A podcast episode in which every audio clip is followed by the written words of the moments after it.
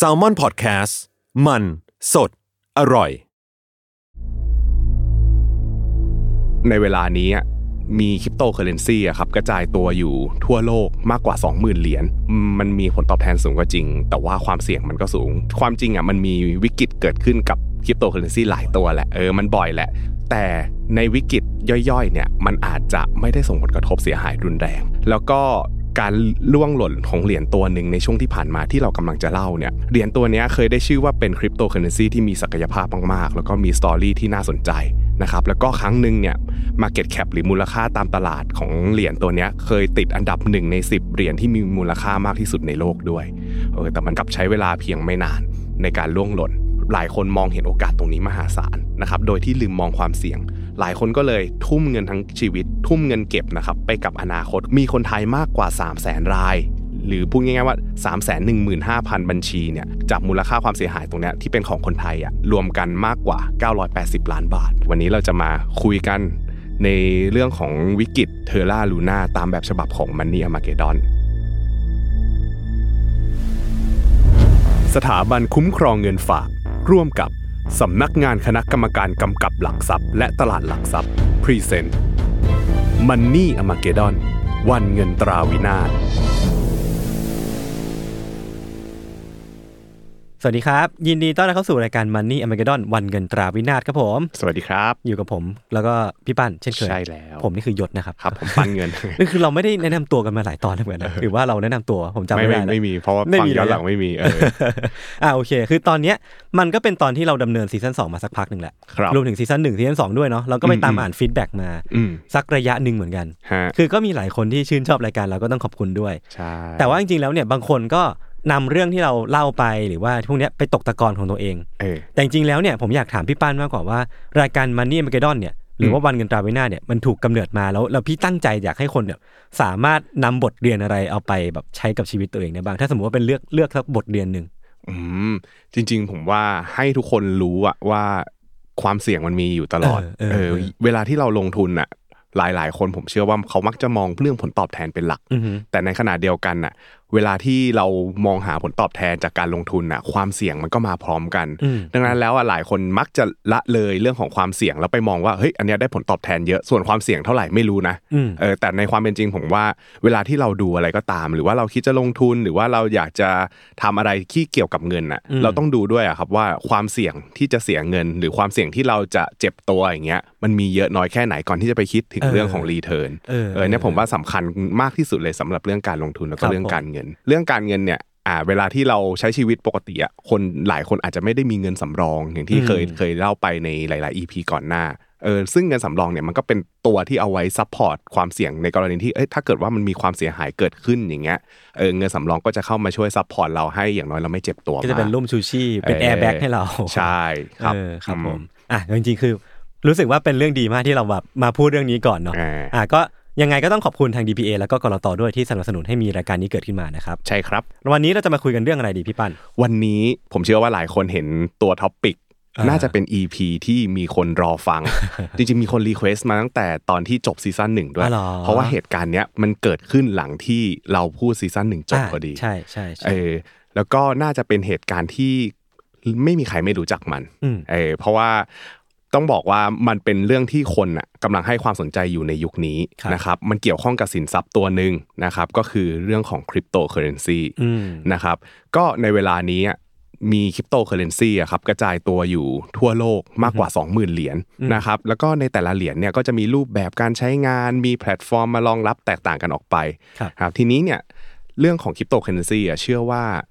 บางคนอาจจะคิดว่าเฮ้ยมันเพิ่งมาบูมเมื่อประมาณปี 2 ปี 3 ปีที่ผ่านมานี้เอง แต่ในความเป็นจริงเนี่ยคริปโตเคอเรนซีกับบล็อกเชนเทคโนโลยีเนี่ยเขาถูกพัฒนาขึ้นอยู่ตลอดนะครับ แล้วก็มีเหรียญใหม่เนี่ยช่วงที่ผ่านมามีเหรียญใหม่เกิดขึ้นอยู่ทุกวันเป็นเวลานานมากแล้วครับนะครับแม้ว่าความนิยมจะเพิ่มขึ้นในช่วงหลังเนี่ยมันเกิดจากส่วนหนึ่งก็อาจมีคนให้ความเชื่อถือในตัวของสินทรัพย์มากขึ้น แต่เอาจริง ๆ มันก็ยังต้องรอเวลาพิสูจน์อยู่นะอืมเออเพราะว่า ไอ้เรื่องที่เรากำลังจะเล่าเนี่ยที่มันเพิ่งเกิดมาไม่นานเนี่ยมันมีวิกฤตเกิดขึ้นกับคริปโตเคอเรนซีนะครับคือความความจริงอะมันมีวิกฤตเกิดขึ้นกับคริปโตเคอเรนซีบ่อยหลายตัวแหละเออเออมันบ่อยแหละ หลายตัวโดน rug pull อะไรอย่างนี้ไป rug pull ก็คือว่าจู่ๆเจ้าของก็เอาเงินที่ทุกคนเอาไปลงทุนเนี่ยอ่หายไปเลยใช่ที่อยู่หนีไปเลย เคยโดนไหมไม่เคยไม่เคยยังเนี้ยครับยังไม่เคยโดนคือจริงๆอะไอ้วิกฤตที่เกิดกับคริปโตเคอเรนซีอะอย่างที่บอกอะครับอื มมันมีผลตอบแทนสูงก็จริง แต่ว่าความเสี่ยงมันก็สูงอ่าวันที่มันมีเหรียญที่โดน rug pull อย่างเงี้ยอืมมันทำให้บางคนอะสูญเสียเงินไปทั้งหมดเลยร้อยเปอร์เซ็นต์เออแบบร้อยเปอร์เซ็นต์เลยคือเงินเงินลงทุนเท่าไหร่มันไม่มีให้ cut loss อะไรครับหรือว่า cut loss ไม่ทันเนี่ยมันหายไปหมดเลยร้อยเปอร์เซ็นต์นะครับแต่ในวิกฤตย่อยๆเนี่ยมันอาจจะไม่ได้ส่งผลกระทบเสียหายรุนแรงนะครับ แล้วก็ การล่วงหล่นของเหรียญตัวหนึ่งในช่วงที่ผ่านมาที่เรากำลังจะเล่าเนี่ยมันเกิดขึ้นในเดือนพฤษภาคมครับ2022 นะครับเหรียญตัวเนี้ยเคยได้ชื่อว่าเป็นคริปโตเคอเรนซีที่มีศักยภาพมากๆ แล้วก็มีสตอรี่ที่น่าสนใจนะครับแล้วก็ครั้งหนึ่งเนี่ย Market Cap หรือมูลค่าตามตลาดของเหรียญตัวเนี้ยเคยติดอันดับหนึ่งใน 10 เหรียญที่มีมูลค่ามากที่สุดในโลกด้วยเออแต่มันใช้กับใช้เวลาเพียงไม่นานในการร่วงหล่นนะครับเรารู้จักกันมันดีอยู่แล้วนะครับเออมันชื่อว่า ลูน่าครับผมครับเทอร่าลูน่าเออวันนี้เราจะมาคุยกันในเรื่องของวิกฤตเทอร่าลูน่าตามแบบฉบับของ Money Armageddon ครับผม ต้องเกริ่นก่อนว่าเทอร่าลูน่าคืออะไรเทอร่าเนี่ยเขาเป็นโปรโตคอลบล็อกเชน layer หนึ่งนะครับเหมือนกับตัวบิตคอยกับ Ethereumนะครับที่เน้นเรื่องของการทำธุรกรรมที่มีความปลอดภัยสูง มีฟังก์ชันการทำงานบน Smart Contract นะครับเน้นการชำระเงินโดยใช้ Stable Coin นะครับโดยมูลค่าของเหรียญเนี่ยจะรักษา ด้วยกลไกอัลกอริทึมภายในระบบของเทอร่านะครับก็คือเทอร่ามันจะมีถ้าเป็น layer หนึ่งเนี่ยอธิบายแบบไม่ค่อยผู้เชี่ยวชาญมากนะให้แต่ว่าอธิมันบายกลายบ้างเป็นว่ามันจะเป็นมี ecosystem เป็นของตัวเองอ่าคือมันจะมีมีฟังก์ชัน มีครับ feature คนนู้นคนนี้สามารถมาเขียนโค้ดอืมบนบนlayer one ของลูน่าได้ครับแล้วก็สามารถทำให้มันเป็นโลกใบหนึ่งขึ้นมา แล้วก็หมุนเวียนโลกเนี้ยให้มันแบบอืมเกิดขึ้นเป็นเศรษฐกิจหมุนเวียนได้อ่าให้มันเติบโตขึ้นเรื่อยๆได้ ใช่ใช่ใช่นะครับ โดยที่ใน Ecosystem ของ Luna เนี่ยจะมี stable coin ที่เรียกว่า Terra USD นะครับหรือว่าตัวย่อคือ UST ครับนะครับที่ได้รับการออกแบบมาเพื่อรักษาเสถียรภาพด้านราคานะครับมูลค่าของเหรียญ UST เนี่ยจะไม่ผันผวนนะครับซึ่งกลไกการรักษาเสถียรภาพเนี่ยของเหรียญ UST เนี่ยจะไม่ได้ถูกหนุนด้วยเงินดอลลาร์สหรัฐเพียงอย่างเดียว เหมือนอย่าง stable coin ตัวอื่นๆนะครับเพราะว่าปกติแล้ว stable coin เนี่ยมันมักจะผูกกับ US ดอลลาร์อืมนะครับแต่ตัวของ UST เนี่ยจะถูก support ด้วยอัลกอริทึมของ Smart Contract ร่วมกับเหรียญ Luna ครับนะครับซึ่ง Luna เนี่ยเป็นโทเค็นดั้งเดิมของโปรโตคอลเทอร่านะครับมีหน้าที่คือรักษาเสถียรภาพของเหรียญ UST เลยนะครับโดยเหรียญ Luna เนี่ยจะช่วยกำกับดูแล แล้วก็เป็นหลักประกันของเครือข่าย Stablecoin ของเทอร่าแต่เดี๋ยวเราจะเล่ากลไกการรักษาเสถียรภาพให้ฟังอีกทีเออจริงๆมันซับซ้อนนะแต่ว่ามันใช่สรุปได้ง่ายๆก็เดี๋ยวให้พี่ปันสรุปให้ฟังว่า จริงๆ แล้วกลไกมันมันเป็นแค่ไหนแล้วกันคอนเซ็ปต์ของมันคืออะไรครับผมแต่เอาเป็นว่าตัวของเทอร่าเนี่ย มันเหมือนเป็นเครือข่ายการชำระเงินบล็อกเชนแห่งอนาคตที่ขับเคลื่อนโดยผสมผสานเหรียญ stable coin อย่าง UST แล้วก็โทเค็นดั้งเดิมอย่าง Luna ครับผมนะครับคือมี 2 เหรียญอยู่ในระบบเดียวนะครับบล็อกเชนของเทอร่าเนี่ยเติบโตขึ้นมาในแพลตฟอร์ม เขาเรียกว่าการเงินแบบกระจายอำนาจ หรือ decentralized finance นะครับผมหลายคน เรียกย่อๆว่า DeFi อ่า DeFi นะครับที่ปกติอะตอนแรกๆอะตัวของ Bitcoin หรือว่า Ethereum อย่างเงี้ยอาจจะไม่ได้ค่อยได้พูดถึงเรื่องของ Decentralized เท่าไหร่ครับผมนะครับแต่ว่าช่วงหลังๆมามันจะมีคนเริ่มพูดถึง Decentralized Finance มากขึ้นแหละแล้วก็จะได้รับความนิยมมาก คือเป็นลักษณะเหรียญที่ได้รับความนิยมมากๆเลยนะครับแล้วก็เหรียญลูน่าเองอะก็ได้รับความนิยมอย่างล้นหลาม จนสามารถเปิดเทรดบนแพลตฟอร์มยักษ์ใหญ่ของโลกได้หมดเลยนะครับทั้ง Binance Coinbase นะครับแล้วก็ Bitkub ของไทย ก็คือเจ้าใหญ่ๆทุกเจ้าก็คือมีใช่ลูน่าหมดเลย ครับผมจากข้อมูลของ d e f i Lama เนี่ยเขาเคยบอกว่าเทอร่าเนี่ยเคยมีมูลค่ารวมนะครับที่ถูกล็อกไว้อยู่ในโปรโตคอลหรือว่า total value lock เนี่ยมากที่สุดเป็นอันดับโอ้โห3นะครับอยู่ที่ประมาณ 19,320 ล้านเหรียญโอ้โหมหาศาลมาก ใช่ คือมูลค่าภายในระบบของเทอร่าเนี่ย Ecosystem เอเลยอเนอะมันเยอะมาก นะครับแล้วก็ด้วยโมเดลแล้วก็แพลตฟอร์มดังกล่าวเนี่ยมันดึงดูดให้นักลงทุนรายย่อยๆนะครับรวมถึงสถาบันการเงินของโลกคริปโตเคอเรนซีเนี่ยเข้ามาลงทุนกับตัวของระบบ ecosystem เทอร่านะครับแล้วมันก็ผลักดันให้เหรียญของ Luna กับ UST เนี่ยมีมูลค่ามากขึ้นมากขึ้นมากขึ้น จนมี Market Cap ติดอันดับ top 10 ของตลาดคริปโตทั้งสองตัวเลยอืมคือการที่อยู่ใน top 10นะพี่ปั้นคือแบบว่า ผมก็ดูมาสักพักหนึ่งนะ คือแบบ เหรียญมันมีสองหมื่นเหรียญอย่างที่พี่ปั้นพูดอะเออและการติด top 10 นั่นแปลว่า มีคนให้ความสนใจถึงขนาดที่ถือครองเหรียญเออเออมากเป็นอันดับใช่ top สิบ top สิบของโลกอะเออคือมันแบบสุดยอดมากอะคือเหมือนเข้ามาถือครองแล้วก็ทำให้เหรียญมีมูลค่า ส่วนหนึ่งก็อาจจะเป็นเพราะว่าราคาที่มันเพิ่มขึ้นด้วยใช่ใช่นะครับ โดยไอเดียทั้งหมดของเทอร่าเนี่ยเกิดจาก คนเกาหลีนะครับชายชาวเกาหลีคนหนึ่งที่ชื่อว่าโดควอนครับผมนะครับโดควอนเนี่ยเป็นเด็กเนิร์ดจาก Stanford University นะครับเขาเคยเป็น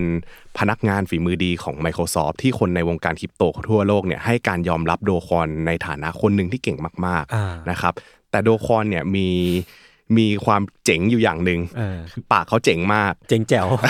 คือปากเขาเนี่ยถือว่าเป็นที่เลื่องลือของเหล่าเทรดเดอร์เลยครับนะครับบ่อยครั้งเลยที่เขาแบบใช้ทวิตเตอร์เนี่ยเหน็บแนมคนที่วิพากษ์วิจารณ์เหรียญหรือว่าพูดถึงเรื่องคริปโตเคอเรนซีในทางที่เป็นทางลบอะไรเงี้ยแล้วก็คอยแซะคนอื่นๆ อยู่ในวงการเป็นประจำคือผมว่าเขาเขาหนักกว่าอีลอนมัสก์นะเขาแบบว่าเขาเหรอเขาปากแจ๋วกว่าอีลอนมัสก์นะก็จริงนะเออเออ เท่าที่ดูแต่ละอันที่เขาเคยออกมาคุยออกมาด่าชาวทวิตเตอร์เนี่ยโอ้โหแจ๋วจริง นะครับผมทีนี้เนี่ยเดี๋ยวเราจะมาเล่าเรื่องของ stable coin ที่มันเป็นโมเดลสำคัญของตัวตัวเทอร่านะครับ stable coin เนี่ยเหรียญประเภทนี้ครับส่วนใหญ่ครับเขาจะเป็นคริปโตที่มีมูลค่าที่เหมือนจะเป็นคงที่คำว่า stable คือเหมือนกับว่านิ่งๆ คงที่นะครับมากกว่าเหรียญประเภทอื่น ๆ ก็คือมันไม่ผันผวนเท่าบิตคอยนะครับตัวของ stable coin เนี่ยมีหน้าที่สำคัญก็คือการตรึงราคาให้เท่ากับ เงินในโลกจริงอืมนะครับในที่นี้ก็คือเงินสกุลพี่ใหญ่ของโลกอย่าง US ดอลลาร์ครับผมนะครับดังนั้นแล้วเนี่ยการที่ stable coin เนี่ยจะตึงราคาให้ได้เท่ากับ 1 เหรียญก็คือ 1 1 1 UST เท่ากับ 1 เหรียญเนี่ยมันจะต้องมีวิธีในการตรึงราคาตรงนี้อยู่นะครับซึ่งส่วนใหญ่เขาก็จะใช้สินทรัพย์อ้างอิงมูลค่า 1 เหรียญเท่ากัน อย่างเช่น ทองคำพันธบัตรหรือว่า fiat currency ที่เป็นเงินตราบนโลกปัจจุบันเนี่ย เอามาค้ำประกันไว้นะครับในทุกๆ 1 เหรียญ stable coin ที่ถูกมินออกมานะครับมินก็คือออกเหรียญมาครับผมนะครับแต่สำหรับ UST ของเทอร่าเนี่ยจะต่างออกไปนะครับเพราะว่าถ้าเกิดว่ามีดีมานซื้อ UST ที่สูงขึ้นตามหลักเศรษฐศาสตร์แล้วอะราคาของเหรียญมันก็ควรจะสูงขึ้นตามอย่างเช่นว่าเฮ้ยถ้าเกิดว่าวันหนึ่ง UST ได้รับความนิยมมากๆเนี่ยราคามันควรจะขึ้นไปตามดีมานความต้องการซื้ออาอ่าก็คือมันอาจจะขึ้นไป 1.01 1.02 ขึ้นไปเรื่อยๆ อย่างนี้ครับผมนะครับแต่ด้วยกลไกของ stable coin เนี่ยคือมันจะต้องตรึงราคาให้ มันไม่มันไม่มากไปกว่า 1 แล้วก็ไม่น้อยไปกว่า 1 เหรียญอืมนะครับให้คือพูดง่ายๆคือมันต้องเท่ากับ 1 UST เนี่ยต้องเท่ากับ 1 เหรียญดอลลาร์สหรัฐเสมอครับผมนะครับเทอร่าเชนเนี่ยก็เลยจะต้องลดราคาลงมาด้วยการเพิ่ม supply เข้าไปในระบบนะครับแล้วการที่จะเพิ่ม supply เข้าไปในระบบของ UST เนี่ยมันจะต้องเผาเหรียญลูน่าก็คืออย่างที่บอกว่าลูน่ามีหน้าที่ในการตรึงราคาอืมนะครับต้องเผาเหรียญลูน่าออกนะครับแล้วก็ UST เนี่ยถึงจะกลับมาเท่ากับ 1 ดอลลาร์เท่าเดิมนะครับในทางกลับกันถ้าเกิดว่าวันหนึ่ง demand ของ UST ลดลง หรือว่ามี supply เพิ่มขึ้นเนี่ยราคาของเหรียญน่ะก็จะลดตามลงไป คือมันอาจจะหลุดจากหนึ่งเหรียญเป็น0.99ศูนย์จุดเก้าเก้าศูนย์จุดเก้าศูนย์จุดห้าศูนย์จุดหกอะไรก็ว่าไป คือมันลงมาต่ำกว่าหนึ่งเหรียญเนี่ย ทางเทอร่าเนี่ยก็ต้องตรึงราคาให้ UST เนี่ยกลับมาเป็นหนึ่งเหรียญเหมือนเดิมครับนะครับ เทอร่าก็เลยต้องลด supply ในระบบด้วยการมิ้นท์เหรียญเพิ่มเข้าไปอืมนะครับ โดยที่เขาจะอ่ามิ้นท์เหรียญลูน่าเนี่ยขึ้นมาเพื่อเผา UST ออกไปนะครับแล้วราคาก็จะกลับรูปไปอยู่ที่1เหรียญเหมือนเดิมอืมอืมนะครับก็คือต้องเน้นย้ำอีกทีว่า UST เนี่ยเขาไม่ได้ถูกค้ำด้วยเงินดอลลาร์ในการตึงมูลค่าหรือที่เขาเรียกว่าเพกครับเออในอัตราหนึ่งกับ1เหมือนเหรียญ stable coin อื่นๆนะครับแต่เขาจะเอาเหรียญลูน่าที่มีมูลค่า 1 ดอลลาร์เนี่ยมาค้ำแทน นะครับแล้วก็มีบิตคอยเป็นทุนสำรองอยู่อีกด้วยนะครับทำให้ตัวของ UST เนี่ยเป็น stable coin ที่ดูเหมือนจะมีความเป็น decentralized finance มากกว่าตัวอื่นๆอ่าเออคือตัวอื่นๆนะ stable coin อะเขาจะเอาไปเชื่อมกับตัวที่มัน มันเหมือนกับว่าอะทองคำพันธบัตรหรือเป็นอสิว่านทรัพย์ที่เสี่ยงน้อยกว่า แล้วก็เหมือนแบบเออคงที่มากกว่าเออแต่ว่าอะไรมันเงี้ยมันยังไปยุ่งเกี่ยวกับโลก centralized อยู่เออเออคือมันมันไม่เป็นแบบ decentralized จริงอืมๆแต่ว่าเทอร่าลูน่าเนี่ยทำแบบนี้ได้อะมันก็เลยขึ้นชื่อว่าเป็นเหรียญ stable coin ที่มีความเป็น decentralized มากกว่าตัวอื่นแล้วมันก็เป็น story ที่ขายได้เนาะพี่ปั้นเนาะเออเออคือว่าสมมุติว่าเราเราเห็นกันแบบนักลงทุนอย่างเช่นที่พี่ปั้นพูดมานี่ถูกต้องเลยคือคำว่า DeFi Decentralized เนี่ยอืมเป็นเป็น buzzword เหมือนกันเนาะอืมในช่วงอืมปีที่ผ่านมาแล้วคนก็เห็นใช่รู้สึกว่าไอ้ concept เนี้ยเออมันทำให้เราไม่ต้องไปยึดโยงกับธนาคารรัฐบาลเราเป็นตัวอืมของตัวเองๆเออก็เลยคิดว่า เออมันก็ดูมีแววอืมอืมนะฮะซึ่งอันเนี้ยเดี๋ยวต้องพูดตามหลักเศรษฐศาสตร์เดิมก่อนนะครับครับการทำลักษณะเนี้ยมันเหมือนเป็นการทำให้อัตราแลกเปลี่ยนคงที่เออไอคือการ peg เนี่ยหรือว่าการมี stable coin เนี่ยมันทำให้ เราต้องยึดว่าโอเค1 UST เนี่ยมันต้องเท่ากับ 1 US ดอลลาร์เท่านั้น แล้วเวลาที่มันขึ้นมันลงเนี่ยก็ต้องมีกลไกในการเข้าไปปรับแก้มันให้มันกลับมาคงที่เท่าเดิมครับนะครับมันเหมือนนโยบายการใช้อัตราแลกเปลี่ยนแบบคงที่ตามโลกการเงินเดิมอือฮึนะครับซึ่งถ้าเกิดว่าเขาไม่อยากให้มีความผันผวนเกิดขึ้นเยอะๆอะเขาก็ต้องทำให้ เหรียญเนี่ยมันมีความ stable จริง ๆ คือไม่ได้มี demand supply มารบกวนตลอดเวลานะครับทางเทอร่าก็เลยสร้างอีโค y ิสเต็มที่มีความมั่นคง แล้วทำให้คนน่ะอยากเข้ามาครอบครอง UST แล้วก็อยากถือครองนานๆ ไม่อยากซื้ออยากขายบ่อยๆนะครับเพื่อไม่ให้มีความผันผวนของราคาที่เกิดจาก demand และ supply เหมือนกับเหรียญอื่นๆครับนะครับสิ่งที่เทอร่าทำครับเขาทำอะไรกับอีโค y ิสเต็มบ้าง คือเขาทำเยอะแยะมากมายเลย คือเขาสร้างเกม สร้างกระดานหุ้น นะครับที่เสมือนจริงด้วยการใช้ UST เนี่ยในการซื้ออนะครับแล้วก็รวมถึงกระดานของ NFT ด้วยอ่าเออแล้วก็ทำทุกอย่างเนี่ยแบบเอ้ยดูดีภาพลักษณ์ดูดีสวยหรูแล้วก็ทำออกมาได้แบบมีประสิทธิภาพครับมีผู้ใช้งานสนใจแล้วก็เข้ามาใช้งานจำนวนมากครับ ตัวอย่างของตัวแพลตฟอร์มที่เขาอยู่ในอีโค y ิสเต็มของเทอร่าเนี่ยได้แก่นะครับหนึ่งเลยคือ Mirror Mirror เนี่ยเป็นตลาดแบบไร้ศูนย์กลางนะครับที่เน้นในเรื่องของ synthetic assets นะครับจะเชื่อมต่อสินทรัพย์ในโลกจริงนะครับเช่นหุ้น Microsoft หุ้น Tesla หุ้นอะไรก็ตาม แต่ว่าเอาเหมือนกับว่าสังเคราะห์มันขึ้นมาทำเป็นสินทรัพย์เสมือนจริง แล้วก็ให้คนมาลงทุนตรงนี้คือชื่อว่า Miller อะครับเออคือผมทำเป็นเสมือนจริง คือคุณมาลงทุนในโลก decentralized ก็ได้ แต่ว่าคุณลงทุนในพวก synthetic asset เนี่ยแหละอืมอืมนะครับ ตัวที่ 2 ครับ Spectrum นะครับเป็นแพลตฟอร์ม Yield Optimizer แห่งแรกของเทอร่ามีหน้าที่เก็บเกี่ยวผลกำไรจาก Miller แล้วก็ให้เราเอาไปฟาร์มลงทุนต่ออมนะครับ Star t e r r a เนี่ยเป็น Gamify Launchpad แห่งแรกที่เทอร่าให้เราสามารถเข้าไปลองเล่นเกม แล้วก็ได้รับเงินไปด้วยหรือว่าช่วงหนึ่งก็เป็นที่นิยมของนักลงทุนหลายคน เขาเรียกว่า Play to Earn ก็คือเล่นเล่นเกมได้เงินด้วยแอบแล้วก็มีการใช้ NFT เข้ามาเกี่ยวข้องด้วยครับนะครับ รวมถึง เขามีแพลตฟอร์มอื่นๆ มากมายอีก 30 กว่าแห่งในอีโค y ิสเต็มคือที่ยกตัวอย่างมาเนี่ยมันเป็นแค่ส่วนหนึ่งอืมนะครับแต่มันจะมีสิ่งหนึ่งครับที่สามารถดึงดูดให้คนในตลาดเข้ามาถือครอง UST ได้มากที่สุดเลย คือเทอร่าเนี่ยมีแพลตฟอร์มการฝากเงินที่เรียกว่า Anchor Protocol ครับนะครับที่ให้ดอกเบี้ยมากถึง 19-20%ต่อซึ่งปี ซึ่งเยอะมากนเยอะแล้วเรื่องของการฝากเงินเนี่ย คนก็จะเชื่อว่าเฮ้ยอันเนี้ยอืมมันมีความเสี่ยงต่ำเหมือนธนาคารอะไรอย่างเอเงี้ยอเหมือนพี่ธนาคารเลยเข้ามาฟาร์ม แล้วก็เข้ามาเก็บเกี่ยวผลประโยชน์ตรงเนี้ยได้หูยเยอะแยะมากมายเลยครับทำให้ UST เนี่ยได้รับความสนใจอย่างมากในการเป็น stable coin ที่ราคาไม่มีความผันผวนเลยอืมนะครับแล้วก็สามารถถือครองเพื่อสร้างผลตอบแทนได้อย่างมหาศาล เล่นเกมก็ได้ เทรดหุ้นก็ได้ ฝากเงินก็ได้ผลตอบแทนสูง นะครับคือพูดง่าย ๆ ว่าการลงทุนใน Anchor Protocol เนี่ยมันให้ผลตอบแทนได้มากกว่าการลงทุนในตลาดหุ้น หรือว่าการลงทุนใน S&P Index ด้วยซ้ำถ้าถ้านัดเป็นแบบว่า year on year ใช่ไหมเออหมายถึงเออว่าผลตอบแทนต่อปีอะเออเออสูงมาก คือแบบว่าเนี่ยเนี่ยคือสิ่งที่พี่ปั้นกำลังปั้นขึ้นมามันคือภาพความสวยงามเออของของอีความโค y ิสเต็ยิ่มงใหญ่หนึ่งความ d e f i เนี่ย จริงๆ มันเป็นเทคโนโลยีที่ที่นำมาสู่ความเป็นไปได้เยอะมากเลยเนาะเอออย่างที่พี่ปั้นพูดคืออะเล่นกระดานหุ้นเออเทรดเทรดหุ้นก็ได้เออนำเงินที่ได้ไปฟาร์มต่อเพื่อเออทำให้มันมีผลตอบแทนเข้ามาก็ได้ครับหรือว่าจะเป็นฝากเงินเพื่อได้เงินก็ได้ คือแบบว่ามันมีความเป็นไปได้เยอะมาก ใช่คือมันดูมีอิสระมันมีมันสามารถทำอะไรก็ได้กับโลกใบนี้ แล้วก็เออได้ผลตอบแทนที่มหาศาลจริใช่งใช่ๆนะครับถ้าทุกอย่างมันเป็นไปอย่างที่เราพูดดีอย่างเงี้ยที่ที่มันเป็นภาพดีๆเนี่ยถ้ามันเป็นไปอย่างเนี้ยมาได้ตลอดเนี่ยมันก็คงจะดีครับนะครับ แต่ UST กับ Luna เนี่ยมันไม่ได้เป็นอย่างนั้นอย่างที่เรารู้กันดีครับนะครับคือคนครั้งหนึ่งเนี่ยคนเคยเชื่อว่า UST กับ Luna เนี่ยจะกลายเป็นแพลตฟอร์มคริปโตที่น่าสนใจ แล้วก็สามารถต่อยอดมูลค่าในอนาคตได้อย่างมากมายมหาศาลอย่างที่ยศพูดมาเลยอืมนะครับนักลงทุนหลาย ๆ คนเนี่ยมองเห็นเสน่ห์ของเทอร่ามากนะครับแล้วก็พากันเข้าไปลงทุนจนราคาของ Luna เนี่ย พุ่งแบบมูลเลยอะมูลมากเออหมุนมากจากตอนแรกเนี่ยออกมาช่วงแรกๆเนี่ยราคาต่ำสุดอยู่ที่ 0.1 USD ต่อลูน่าครับนะครับช่วงนั้นเนี่ยน่าจะประมาณเดือนมีนาคมปี 2020นะครับหลังจากนั้นเนี่ยมันพุ่งขึ้นมา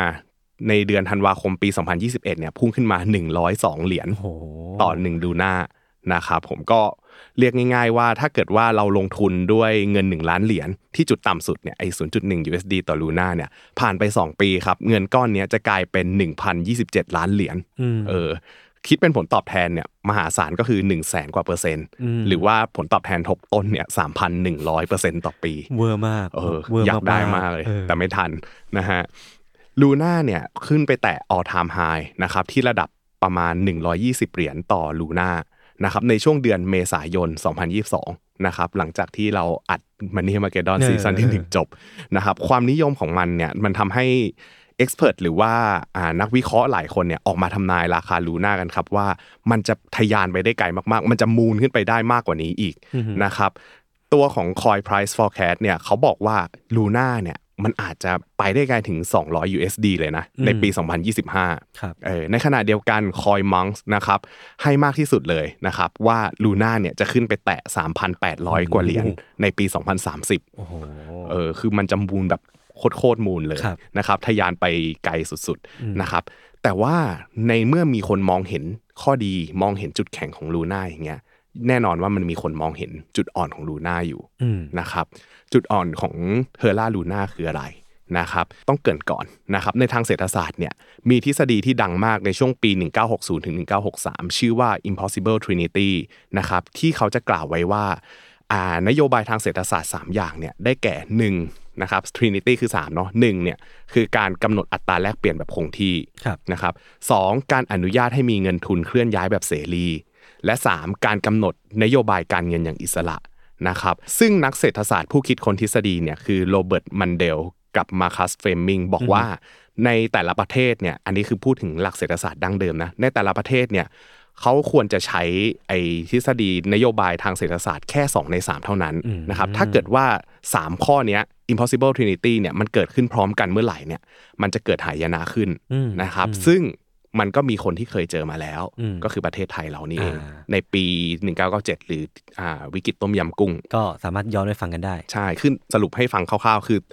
ตอนนั้นเนี่ยประเทศไทยแหกกฎตอนนั้นเราไม่ได้พูดถึงเรื่องนี้เท่าไหร่แต่ว่าเรามีเล่าเล่าแตะๆไปบ้างนะครับ ในประเทศไทยตอนนั้นเนี่ยเราแหกกฎ impossible trinity เลยก็คือหนึ่งเลยเราเรา fix อัตราแลกเปลี่ยนคงที่ไว้อืมนะครับตอนนั้นเนี่ย fix ไว้ที่ 25 บาทครับนะครับมีนโยบายอันที่สองคือมีนโยบาย เปิดให้มีเงินทุนไหลเข้าอย่างต่อเนื่องอืมเออคือมีอิสระเสรีเลย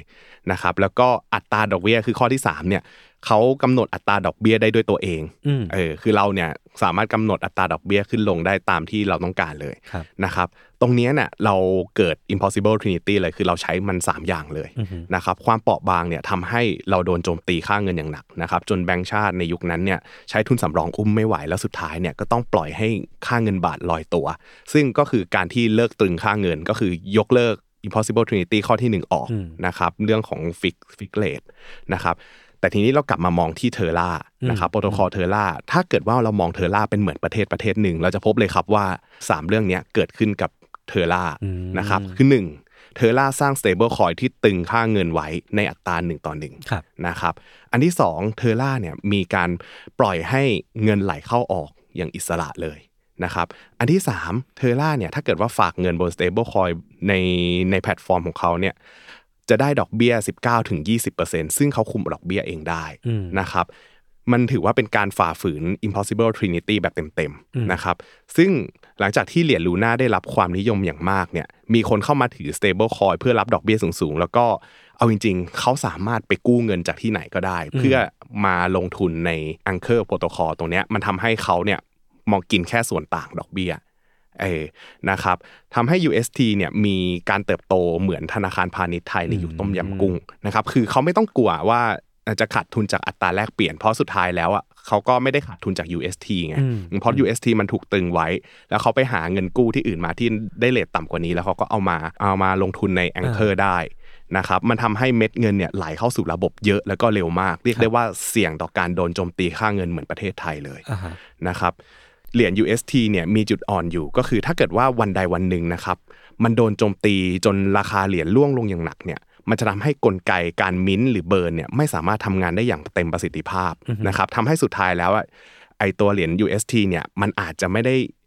กลับมาอยู่ที่การเพกหนึ่งดอลลาร์ต่อเหรียญได้อืมนะครับหรือตามที่ภาษาที่เขาเรียกกันบ่อยๆ ก็คือหลุดเพกหลุดเพกนะฮะคือเรียกได้ว่าอย่างที่พี่ปั้นพูดไว้ตอนก่อนหน้านี้คืออมว่าไอ้กลไกเนี้ยมันถูกออกแบบมาเพื่อ low vol- volatility หรือว่าแบบอืมความผันผวนไม่สูงมากใช่พอมันมีการผันผวนที่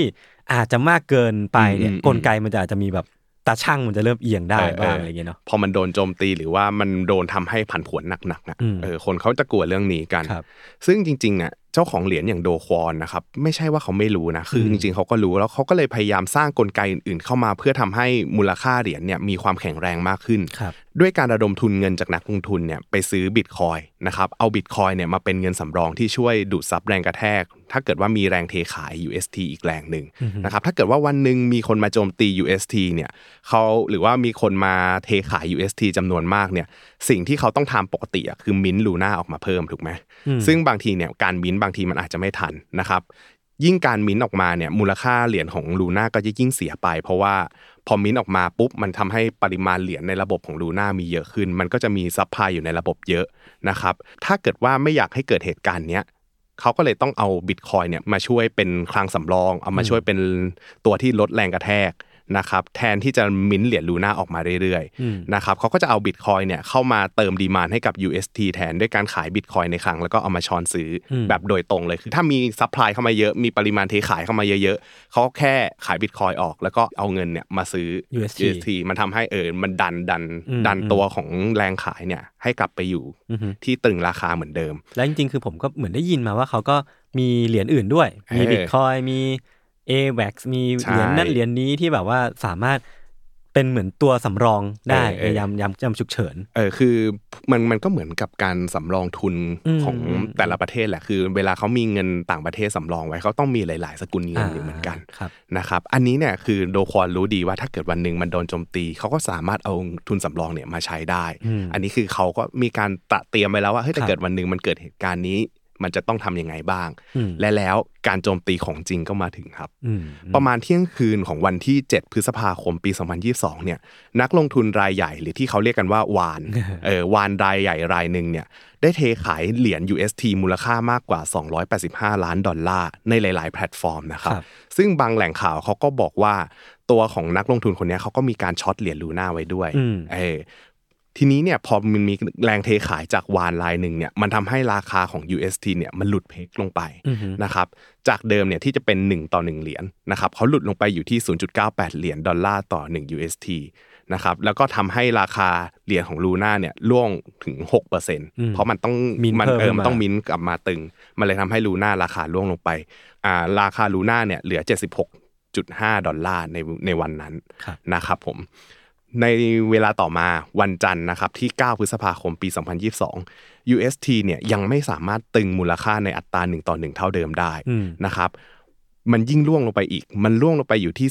0.68 ดอลลาร์นะครับ ถือว่าหลุดกระจายเหมือนกันเออนะมันน่าเป็นห่วงมากเลยนะอืมเพราะว่าตอนแรกอะ มัน 0.98 กับ 1 ดอลลาร์อืมมันก็ยังแบบว่าเอ้ย นิดก็นึงเป็นมันินดก็เดีกลับยวมาได้เออตอนนี้มันเหลือ 0.68 ซึ่งแบบว่ามันมันน่าเป็นห่วงมาก ใช่ มันเลยทำให้เขาต้องยิ่ง mint Luna ออกมาเยอะครับๆทีนี้พอมัน mint Luna ออกมาเนี่ย Luna ก็ร่วงลงอีก 60%นะครับอืมลงไปอยู่ที่ 45 ดอลลาร์นะครับส่วนหนึ่งเนี่ยก็อย่างที่บอกเลยว่าคือ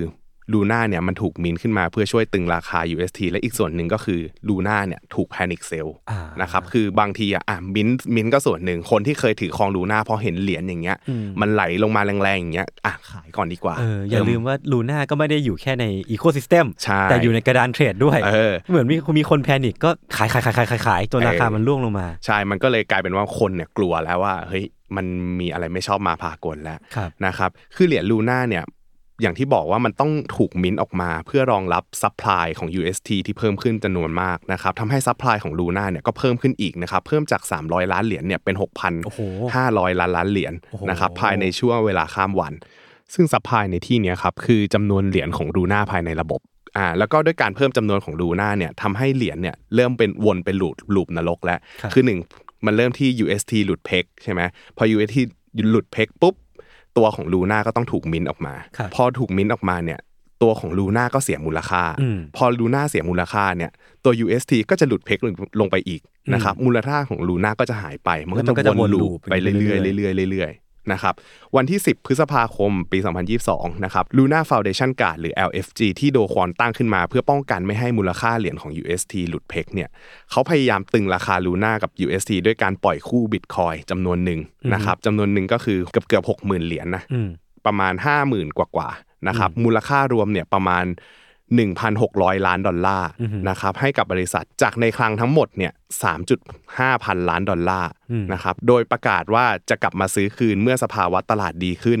นะครับแล้วต่อมาเนี่ย LFG เนี่ยได้โอนบิตคอยไปยัง Binance เพื่อพยุงราคาให้ UST เนี่ยกลับมาอยู่ที่เดิมนะครับเพื่อทำแล้วทีนี้การที่เขาขายหรือว่าเอาตัวบิตคอยออกมาใช้เนี่ยมันทำให้ราคาบิตคอยเนี่ยล่วงลงไป ในระดับหนึ่งเลยนะครับ ก็คือลงไปอยู่ที่ประมาณ 29,000 ดอลลาร์ครับนะครับ แต่ว่าการพยายามใช้บิตคอยเข้ามาตึงราคาเนี่ยมันไม่เกิดผลครับ ในวันที่ 11 พฤษภาคมนะครับ นักลงทุนเริ่มได้รับข่าวสารแล้วว่าเฮ้ยมันมีการโจมตีนะเออลูน่ามันมีการโดนโจมตีนะเขาก็เลยเทขายลูน่าแล้วก็ UST อย่างต่อเนื่องเออคือเทคือได้ข่าวมาแล้วว่า UST กับ Luna เนี่ยเริ่มไม่ work แล้ว นะครับก็เลยเทขายทั้ง USD ทั้งลูน่าเลยนะครับมันทำให้ราคา Luna เนี่ยร่วงลงไปอีกนะครับ76%เหลืออยู่แค่ 8.13 ดอลลาร์ครับนะครับในขณะที่ UST เนี่ยหลุด peg ลงมา เหลืออยู่ที่ 0.61 ดอลลาร์โอ้โหนะครับเรียกง่ายๆว่าลงมามากกว่ายับยับ30%เออนะครับพอวันพฤหัสที่ 12พฤษภาคมครับในช่วงเช้า เหรียญ Luna ครับร่วงลงมาต่ำกว่า 1 ดอลลาร์อืมพร้อมกันกับวันนั้นเนี่ย Binance ประกาศปลด การซื้อขาย Luna ออกจากแพลตฟอร์มครับนะครับราคาตอนสิ้นวันของเหรียญ Luna เนี่ยตอนนั้นอยู่ที่ 0.0127 ดอลลาร์อืมคือมันลงไปต่ำกว่า 1 0.1 เหรียญจากเลย all time high ที่ร้อยยี่สิบเออมันลงมาเรื่อยๆ จนเหลือศูนย์จุดศูนย์หนึ่งใช่ โหดมากเรียกง่ายๆว่าร่วงลงมาเนี่ย99.99%ครับพูดง่ายๆก็คือหายไปหมดเลยเออนะครับมูลค่าที่เคยมีหายไปหมดเลย ในเวลาเพียงไม่กี่วันครับนะครับส่วน UST เนี่ย ลงมาอยู่ที่ 0.38 ดอลลาร์ครับนะครับห่างจากมูลค่าที่ควรจะถูกตรึงไว้ที่ 1 ดอลลาร์เนี่ย61%ซึ่งมันไม่ควรจะเกิดขึ้นกับ stable coin เออคือมันหลุดเพกแบบหลุดกระจาย มันก็เลยไม่ใช่ stable ที่ stable จริงครับๆนะครับย้อนกลับไปถ้าเกิดว่าย้อนกลับไปเมื่อวันที่ 1 พฤษภาคมเนี่ยเหรียญลูน่าเนี่ยแล้วก็ UST เนี่ยเคยมีมูลค่ารวมกันนะครับ 4.69 หมื่นล้านดอลลาร์นะครับ โดยลูน่าเนี่ยมีมูลค่าสูงที่สุดเป็นอันดับ 8 ของโลกนะครับมีมูลค่าทั้งหมดเนี่ย2.83หมื่นล้านดอลลาร์ครับในขณะที่ UST เนี่ยอยู่ที่อันดับ 10นะครับมูลค่า 1.85หมื่นล้านดอลลาร์นะครับแค่ 2 สัปดาห์ครับวันที่ 13 พฤษภาคม ราคาของลูน่าเนี่ยลดลงมาอยู่ที่ 0.00003 ดอลลาร์ 04 ตัวนะครับคิดเป็นมูลค่าเหรียญเนี่ยอยู่ที่252 ล้านดอลลาร์แค่นั้นเองอืมเออจาก 2.8 หมื่นล้านอะอืมเหลืออยู่แค่ 200 ล้านครับนะครับ ในขณะที่ UST นะครับซึ่งจากที่เคยตรึงมูลค่าของตัวเองไว้ที่ 1 ดอลลาร์ได้เนี่ยก็เหลือมูลค่าแค่ 0.16 ดอลลาร์เท่านั้นอืมนะครับคิดเป็นมูลค่าประมาณ 1.8 พันล้านดอลลาร์อืม นะครับจาก 1.8 หมื่นล้านเหลือ 1.8 พันล้าน น่าตกใจ น่าใจหายมากเออคือพูดง่ายๆว่าเขาเสียมูลค่าไปมากกว่า 45,000 ล้านเหรียญครับคิดเป็นเงินประมาณ 1.67 ล้านล้านบาทอืมนะครับบริษัทที่ลงทุนในเหรียญเนี่ยหรือว่า VC หลายรายที่ลงทุนในลูน่าเนี่ยได้รับผลกระทบอย่างหนักครับ เพราะว่ามูลค่าของเขาเนี่ยหายไปนะครับนับเป็นพันเป็นหมื่นล้านเหรียญเลยนะครับแถมตลาดคริปโตเนี่ยก็เจอกับสภาวะ ขาลงอย่างต่อเนื่องหลังจากที่เกิดเหตุการณ์วิกฤตครั้งนี้ครับนะครับเพราะว่านักลงทุนอย่างที่บอกอะว่า จากเดิมอะ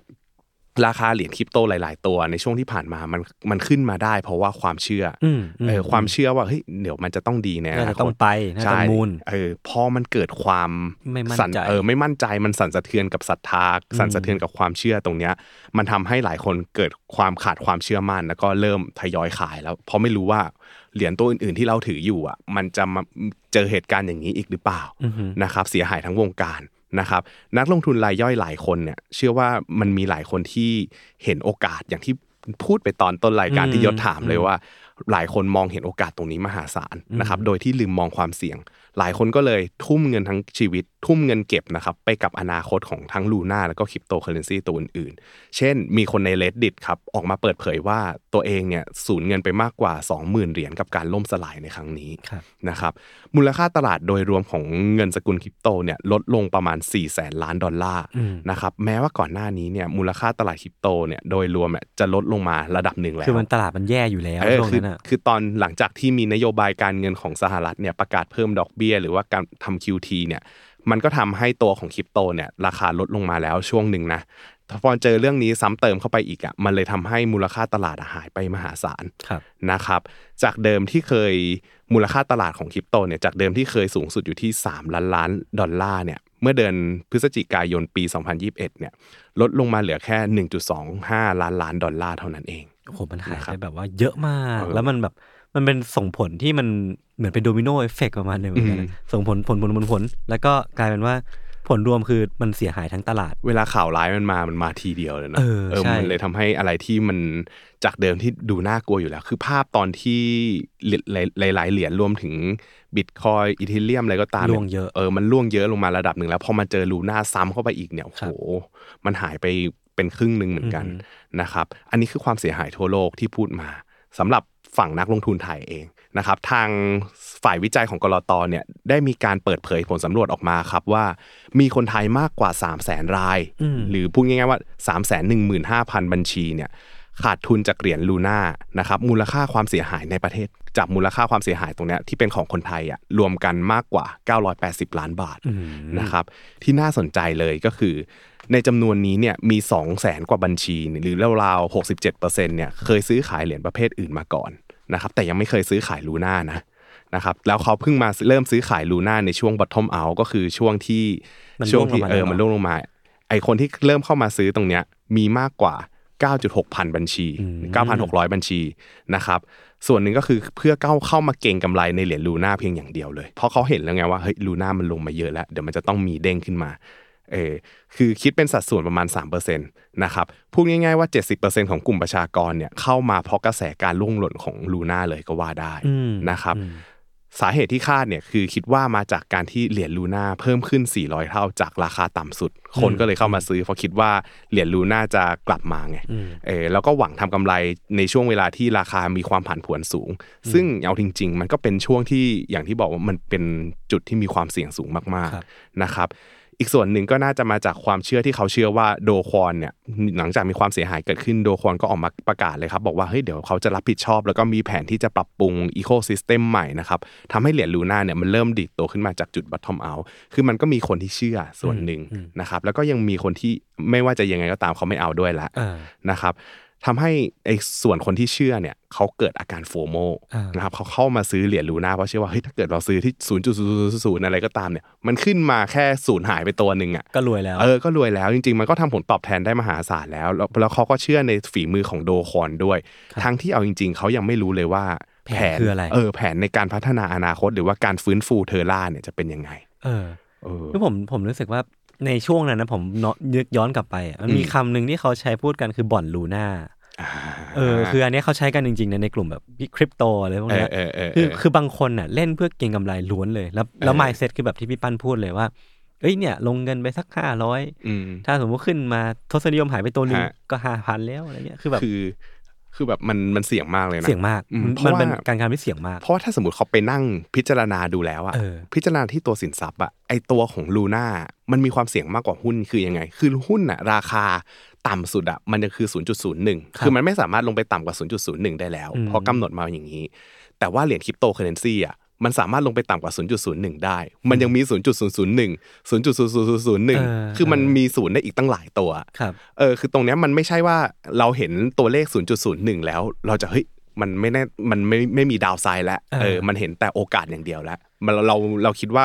ความเสี่ยงมันหมดแล้ว แต่ไม่ใช่อืมความจริงถ้าเกิดว่ามองกันดีๆอะความเสี่ยงมันก็เปิดอีกกว้างเลยอืม นะครับในขณะเดียวกันทางขึ้นหรือว่าผลตอบแทนก็มีอีกกว้างก็จริงอ่าแต่ว่าคุณอย่างที่บอกเลย คุณนึกถึงความเสี่ยงก่อนหรือเปล่า ใช่ใช่เอใช่อถ้าใช่พิจารณากันดีๆ แล้วเนี่ยมันมีความเสี่ยงอยู่มหาศาลเลยครับนะครับพอพูดถึงปัญหาที่เกี่ยวข้องกับคริปโตเคอเรนซีเนี่ย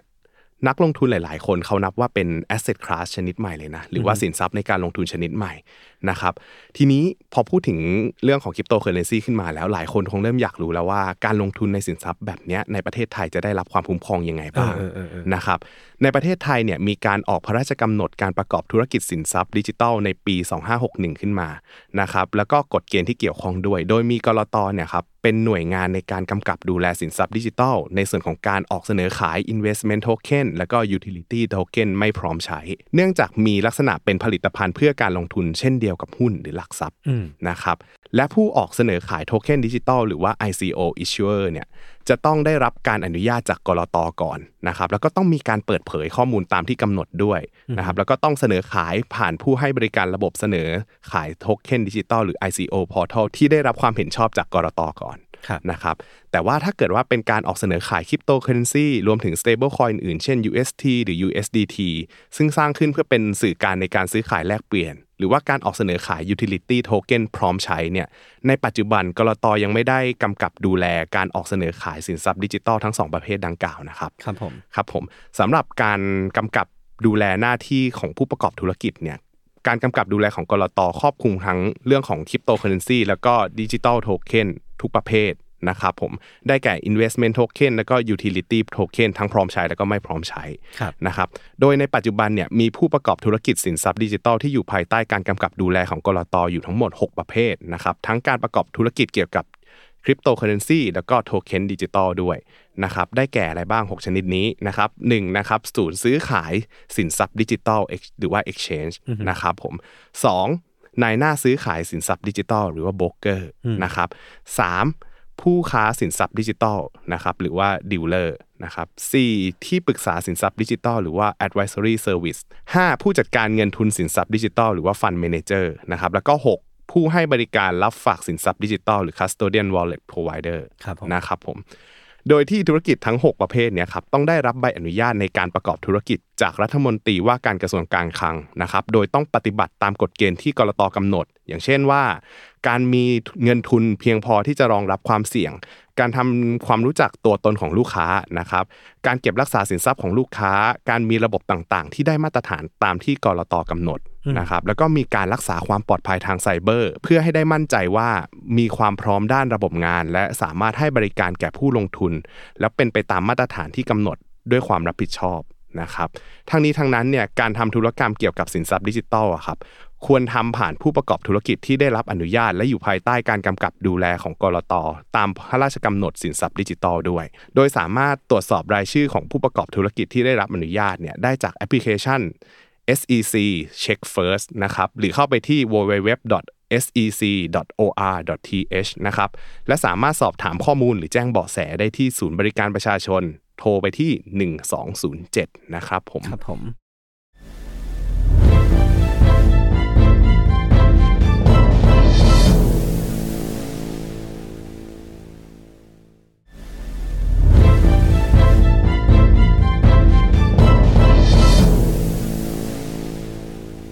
คือเราจะเห็นได้เลยว่า กรณีของคริปโตเคอเรนซีเนี่ยแม้แต่ stable coin ที่มีการผูกตรึงมูลค่าให้เท่ากับ 1 USD นะครับยังมีความเสี่ยงที่ราคาจะหลุด peg ได้เลยอืมคือไอ้ stable เนี่ยมันไม่ได้ stable จริง ๆ ขนาดนั้นอืมอืมนะครับแล้วก็การหลุดของเขาเนี่ยมันไม่ได้หลุดแบบเล็ก ๆ น้อยๆนะอืมคือแบบถ้าสมมุติว่าหลุดสัก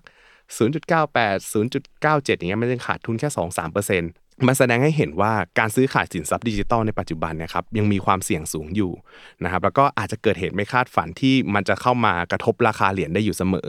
นะครับแล้วก็ราคาเหรียญของสินทรัพย์ประเภทนี้ครับมันมีความผันผวนมาก มันเพราะอะไรเพราะมันขึ้นอยู่กับเรื่องของ demand supply ในระบบนะครับขึ้นอยู่กับความต้องการซื้อความต้องการขายของผู้ซื้อขายในตลาดเป็นหลักนะครับ บางเหรียญเนี่ย มันแทบจะไม่มีปัจจัยพื้นฐานที่แข็งแกร่งมารองรับราคาด้วย แล้วก็ไม่รู้ว่า use case ของมันคืออะไร ใช่ไหมไม่รู้ว่าออกแบบมาจะหาเพื่อเงินอะไรจากไหน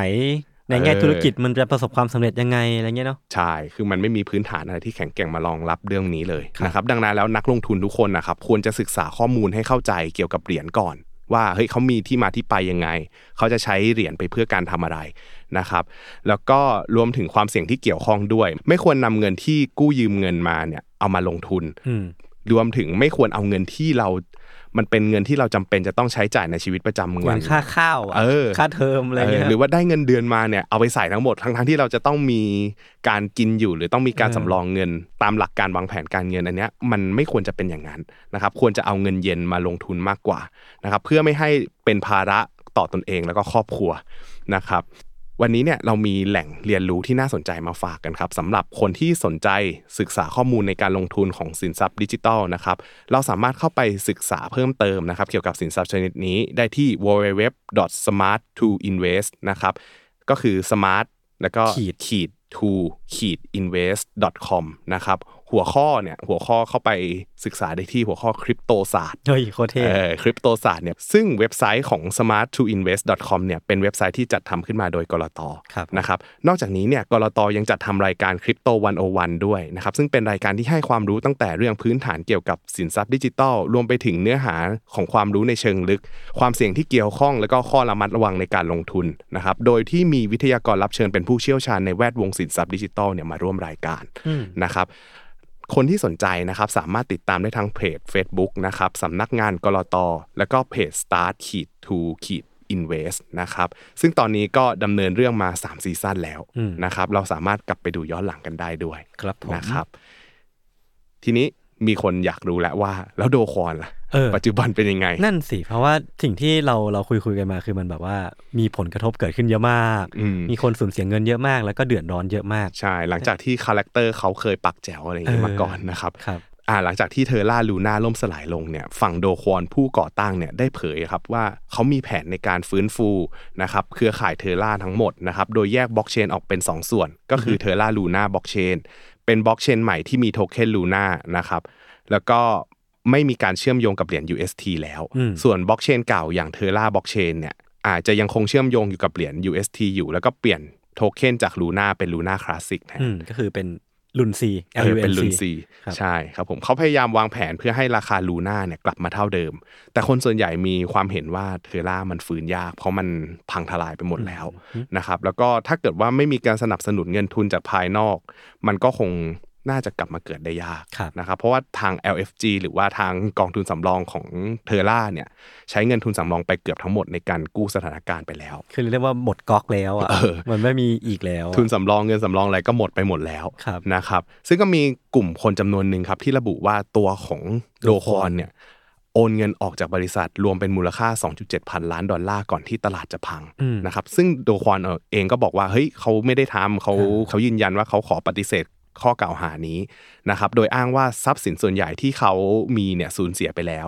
นักลงทุนชาวเกาหลีใต้ครับคือโดควอนเป็นคนเกาหลีเนาะแล้วก็เลยมีคนที่ เป็น cryptocurrency investor อะอืมเขาอยู่ในเกาหลีใต้แล้วก็เชื่อในแพลตฟอร์มของคนบ้านเดียวกันเออคนบ้านเดียวกันเออนะฮะนักลงทุนชาวเกาหลีใต้หลายคนนะครับยื่นคำร้องต่ออายการท้องถิ่น โดยอ้างว่าโดควอนเนี่ยมีส่วนเกี่ยวข้องเกี่ยวกับการช่อโกง แล้วก็การระดมทุนเงินอย่างผิดกฎหมายนะครับคาดว่า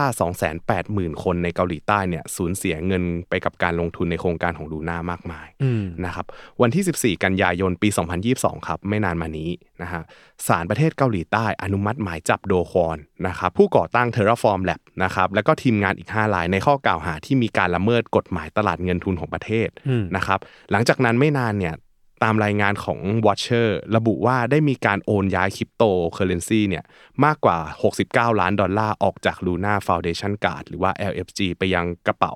ดิจิตอลเก็บเหรียญ2 แห่งที่ดำเนินงานอยู่นอกเกาหลีใต้ นะครับซึ่งการโอนเหรียญออกไปในเคสดังกล่าวเนี่ยมันเกิดขึ้นไม่นานหลังจากที่มีหมายจับของโดควอนประกาศออกมา ก็ไม่รู้ว่าโอนไปให้ใครเออแล้วเรา wallet นี้หรือว่ากระเป๋าเงินเนี้ยใช่เป็นของใครใช่ไหมครับใช่ยังไม่รู้คือมันมีเงินออกจากไอ้กองทุนสำรองเนี่ยอืมออกไปที่ต่างประเทศอืมนะครับ ก่อนที่ตำรวจสากลหรืออินเตอร์โพลเนี่ยจะได้รับการร้องขอจากรัฐบาลเกาหลีใต้ให้ออกหมายแดงเพื่อจับกลุ่มตัว แก๊งนี้นะครับก็คือโดควอนรวมถึงคนอีก 5 คนนะครับ เมื่อวันที่ 26 กันยายนปี 2022 นะครับ ปัจจุบันนี้ในวันที่อัดรายการอยู่นี้ เราก็ยังไม่ทราบตำแหน่งที่แน่ชัดของเขาโอ้โหนะฮะเหมือนไอเจนเคสเลยครับเนี่ยหายตัวลึกลับเออหายไปเลยครับผมเฮ้ยน่ากลัว เออ นั่นสิใจหายเหมือนกันนะคือคือผมอะก็พอรู้เรื่องนี้มาอยู่บ้างแต่พอ มาฟังดีเทลอะอืมมันแบบว่าไอ้ความเสียหายที่มันเกิดขึ้นอะมันยิ่งใหญ่มาก อืมอืมแล้วมีคนเสียหายเยอะมาก แล้วแล้วพอฟังตัวเลขหรือว่าฟังฟังความเร็วอืม ที่มันเกิดขึ้นอะ อันนี้มันคือโลกจำลองความเสียหายในโลกคริปโตที่มันเกิดขึ้นได้แบบว่าชัดเจนมากเลยอะใช่ จากสิ่งที่มันเคยเป็นเรื่องที่มีฝันเป็นอืมยูโทเปียเป็นเป็นการอืม ลงทุนที่แบบว่าน่าสนใจมากๆ อนาคตของยุคสมัยใหม่ เออเป็น top 10 คริปโตเคอเรนซีด้วยเอซ้อเออำมันล่มสลายลงภายในช่วงเวลาสองอาทิตย์ เออคือมันแบบ จากเดิมอะไม่ว่าจะสินทรัพย์ไหนก็ตามอะถ้าเออเกิดว่าเราจะลงทุนนะครับ เราต้องดูว่าเออความเสี่ยงของตัวสินทรัพย์มันมีมากน้อยแค่ไหน ปัจจุบันนี้เรายังพี่ยังรู้สึกเลยว่าแบบไอตัวของคริปโตเคอเรนซีหลายตัวอืมครับ มันยังไม่ได้มีในลักษณะของ พื้นฐานอืมในการทำธุรกิจหรือว่าพื้นฐานของสินทรัพย์ในอนาคตที่ดีพอคือหลายตัวที่ดูดีก็มีอืมนะครับแต่หลายตัวที่เคยดูดีอย่างของเทอร่าลูน่าเนี่ยอืมมันก็สามารถพังทลายลงได้ ดังนั้นแล้วอะความเชื่อครับเป็นตัวหนึ่งในในการกำหนดผลตอบแทนอยู่เหมือนกัน ถ้าเกิดว่าวันหนึ่งที่ความเชื่อมันหายไปจากตลาดเหมือนตอนทิวลิปอะอืมถ้าเกิดว่าวันหนึ่งความเชื่อว่าเฮ้ยทิวลิปมันไม่มีคุณค่าอะไรหรอกมันไม่ได้มีมูลค่าอะไรแล้วอะคนที่หมดความเชื่อไปเขาก็พร้อมเปลี่ยนจาก ความต้องการซื้อมาเป็นความต้องการขายอืมเออแล้วพอมันเกิดแรงเทขายมากๆเนี่ยเหรียญมันก็อาจจะสูญมูลค่าไปในเวลาไม่นานได้เหมือนกันครับนะครับซึ่งตัวของราคาลูน่าแล้วก็ UST ที่ลงมาแล้วก็สูญมูลค่าไปทั้งหมดเนี่ยได้ส่งผลต่อตลาดคริปโต แล้วก็ทำให้นักลงทุนหลายคนอะขาดความเชื่อมั่นขในยาดตลาดแบบบางคนขยาดไปเลยออเนาะบางคนแทบจะแบบออกจาก โลกคริปโตไปเลยเออหลังจากที่เคยเชื่อมั่นมันมานานครับนะครับถือว่าเป็นกรณีศึกษาที่ดีมาก ๆ เลยเหมือนกันนะครับสำหรับเหตุการณ์นี้นะครับมันเหมือนเป็นเหตุการณ์ black swan ที่มันเกิดขึ้นนะถ้าเกิดว่าคนที่รู้สึกว่าเรื่องเนี้ยมันอาจจะไม่เกิดหรอก แต่ว่ามันไม่ไม่มีใครรู้ไงว่ามันจะเกิดในแง่ไหน แต่ถ้ามันเกิดขึ้นอะ มันมีผลเสียหายร้ายแรงเลยครับนะครับ เงินสกุลคริปโตเคอเรนซีอย่างบิตคอยน์เนี่ย จริง ๆ เขาก็เคยพบวิกฤตมาหลายรอบแล้วอืมนะครับ แต่ว่ากับเทอร่าลูน่าเนี่ยมันต่างออกไป นะครับเพราะมันเกี่ยวข้องกับความเชื่อมั่นในระบบที่จะเกิดขึ้นใน d e f าด้วยอืมอืมนะครับแล้วก็บางส่วนเนี่ยมันส่งผลกระทบเรื่องเทคโนโลยีทำให้เราต้องกลับมาคิดด้วยว่าเฮ้ยจริง ๆ แล้วอะเทคโนโลยีที่เราคิดว่ามันจะเกิดขึ้นในอนาคต หรือมันอาจจะเป็นจริงได้ในอนาคตอะอืมปัจจุบันมันยังมีความแข็งแกร่งพอพอหรือยังเอออย่างที่เช่นจะสร้างมูลค่ามหาศาลนะอย่างอย่างเช่น กรณีเนี้ยคือว่าหลังจากที่มีลูน่าและโมเดลของการที่สร้าง stable coin อย่าง UST ขึ้นมาที่ไม่ได้ยึดโยงกับ ดอลลาร์สหรัฐขนาดหรือว่าแบบอืมสินทรัพย์บนโลกแห่งความเป็นจริงขนาดนั้นอะฮะคนเขาก็ฮิตกันขึ้นมาบอกว่าเอ้ยเรามาทำ algorithmic stable coin กันเออกับ UST เลยเออแล้วหลายหลายๆ layer one หรือว่าหลายๆ protocol ก็ทำตามตามตามกันมาอืมแต่พอมันเกิดเหตุการณ์อย่างเงี้ย มันทำให้ต้องมานั่งคิดเหมือนกันว่าไอ้อัลกอริทึมิกของของเจ้าเนี้ยมันจะอืมแตกต่างจากของลูน่ายังไงเออเพราะว่าอย่างการลงทุนใน stable coin หลายคนเชื่อว่าแบบเฮ้ยมันน่าจะมั่นคงความเสี่ยงแทบจะไม่มีเลยเออแถมยังได้ดอกเบี้ยสูงอีก ทางที่มองไปจริง ๆ แล้วอะตอนเนี้ยเราอาจจะเอาบทเรียนเนี้ยมามองย้อนได้ เพราะตอนแรกอะเชื่อเลยนะว่า คนที่ลงทุนใน stable coin เขาแทบจะมองไม่เห็นความเสี่ยงขอใช่งใช่ของการการลงทุนใน stable ใช่ coin เลยใช่ใช่แต่ในวันเนี้ยมันมีความเสี่ยงปรากฏขึ้นมาให้เห็นแล้วอืมนะครับ มันก็เลยทำให้เราต้องรู้รู้แล้วแหละว่า ในการลงทุน stable coin หรือว่าสินทรัพย์ใหม่ๆอะอืมมันควรจะต้องมองเรื่องความเสี่ยงที่มันอาจจะมีอยู่ คือเป็นความเสี่ยงที่เราคิดว่ามันไม่มี หรือความจริงมันมีแต่เราไม่รู้ครับ เออเนี่ยต้องต้องพิจารณาให้ดีให้ครับถี่ถ้วนมากขึ้นใช่นะครับแล้วก็สำหรับนักลงทุนที่ยังเชื่อมั่นคริปโตในระยะยาว จริง ๆ ก็เชื่อผมได้เองครับเออจริงๆจริงๆผมก็เชื่อว่ามันมีมูลค่ามหาศาลนะถ้ามันเกิดขึ้นจริงเออๆนะครับควรระมัดระวังว่าเฮ้ยต่อให้เราจะลงทุนกับมันไปในระยะยาวเนี่ยเราควรจะจำกัดการลงทุนไว้ด้วยดีกว่า อย่าเอาเงินทั้งหมดนะครับ หรือว่าอย่าเอาเงินคนนู้นคนนี้กู้ยืมมาลงทุนอะไรเงี้ยมาลงทุนในสินทรัพย์ที่มีความเสี่ยงสูงอย่างนี้นะครับ นอกจากความเสี่ยงมันยังมีเรื่องความผันผวนของราคาด้วยอีกนะครับ ถ้าให้แนะนำเนี่ยคิดว่าเราเอาเงินสักประมาณ 5-10%หรือว่าเป็นเงินที่เราคิดว่าพร้อมเสี่ยงเออเราพร้อมศูนย์ทั้งหมดได้อะอืมเอามาลงทุนก็ได้ ในขณะเดียวกันเรา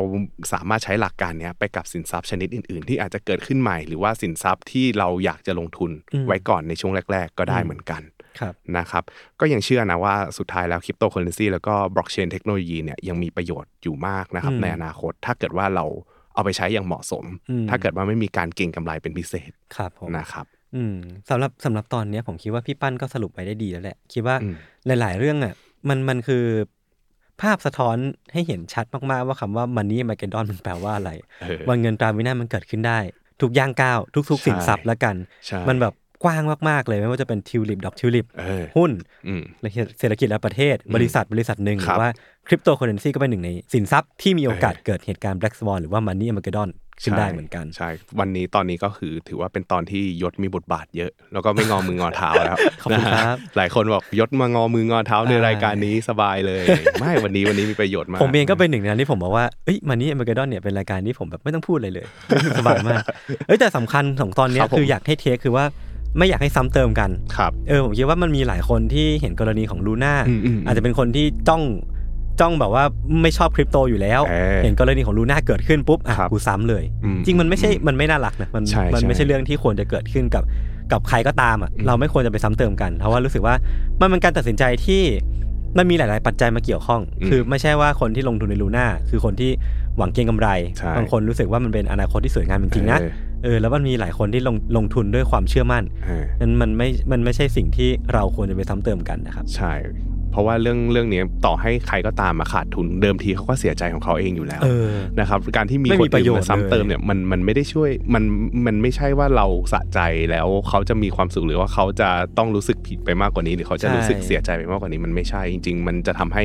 มันเกิดในมุมอารมณ์ที่แบบเฮ้ยอ๋อไอ้นี่เป็นคนอย่างนี้นี่เองอะไรอย่างเงี้ยเออมันจะเกิดอย่างนี้ขึ้นครับผมนะครับโอเค งั้นวันนี้ก็ประมาณนี้นะครับครับ ก็ขอบคุณทาง DPA แล้วก็กรตด้วยเหมือนเดิมนะครับ ที่สนับสนุนให้มีรายการ Money m a g e d o n ก็ติดตามกันต่อไปว่าครับรายการนี้จะเอาเรื่องอะไรมาเล่าอีกในตอนต่อๆไปนะครับ ก็พบกันได้ทุกวันจันทร์และพฤหัสของทุกสัปดาห์สำหรับวันนี้พวกผมสองคนลาไปก่อน สวัสดีครับ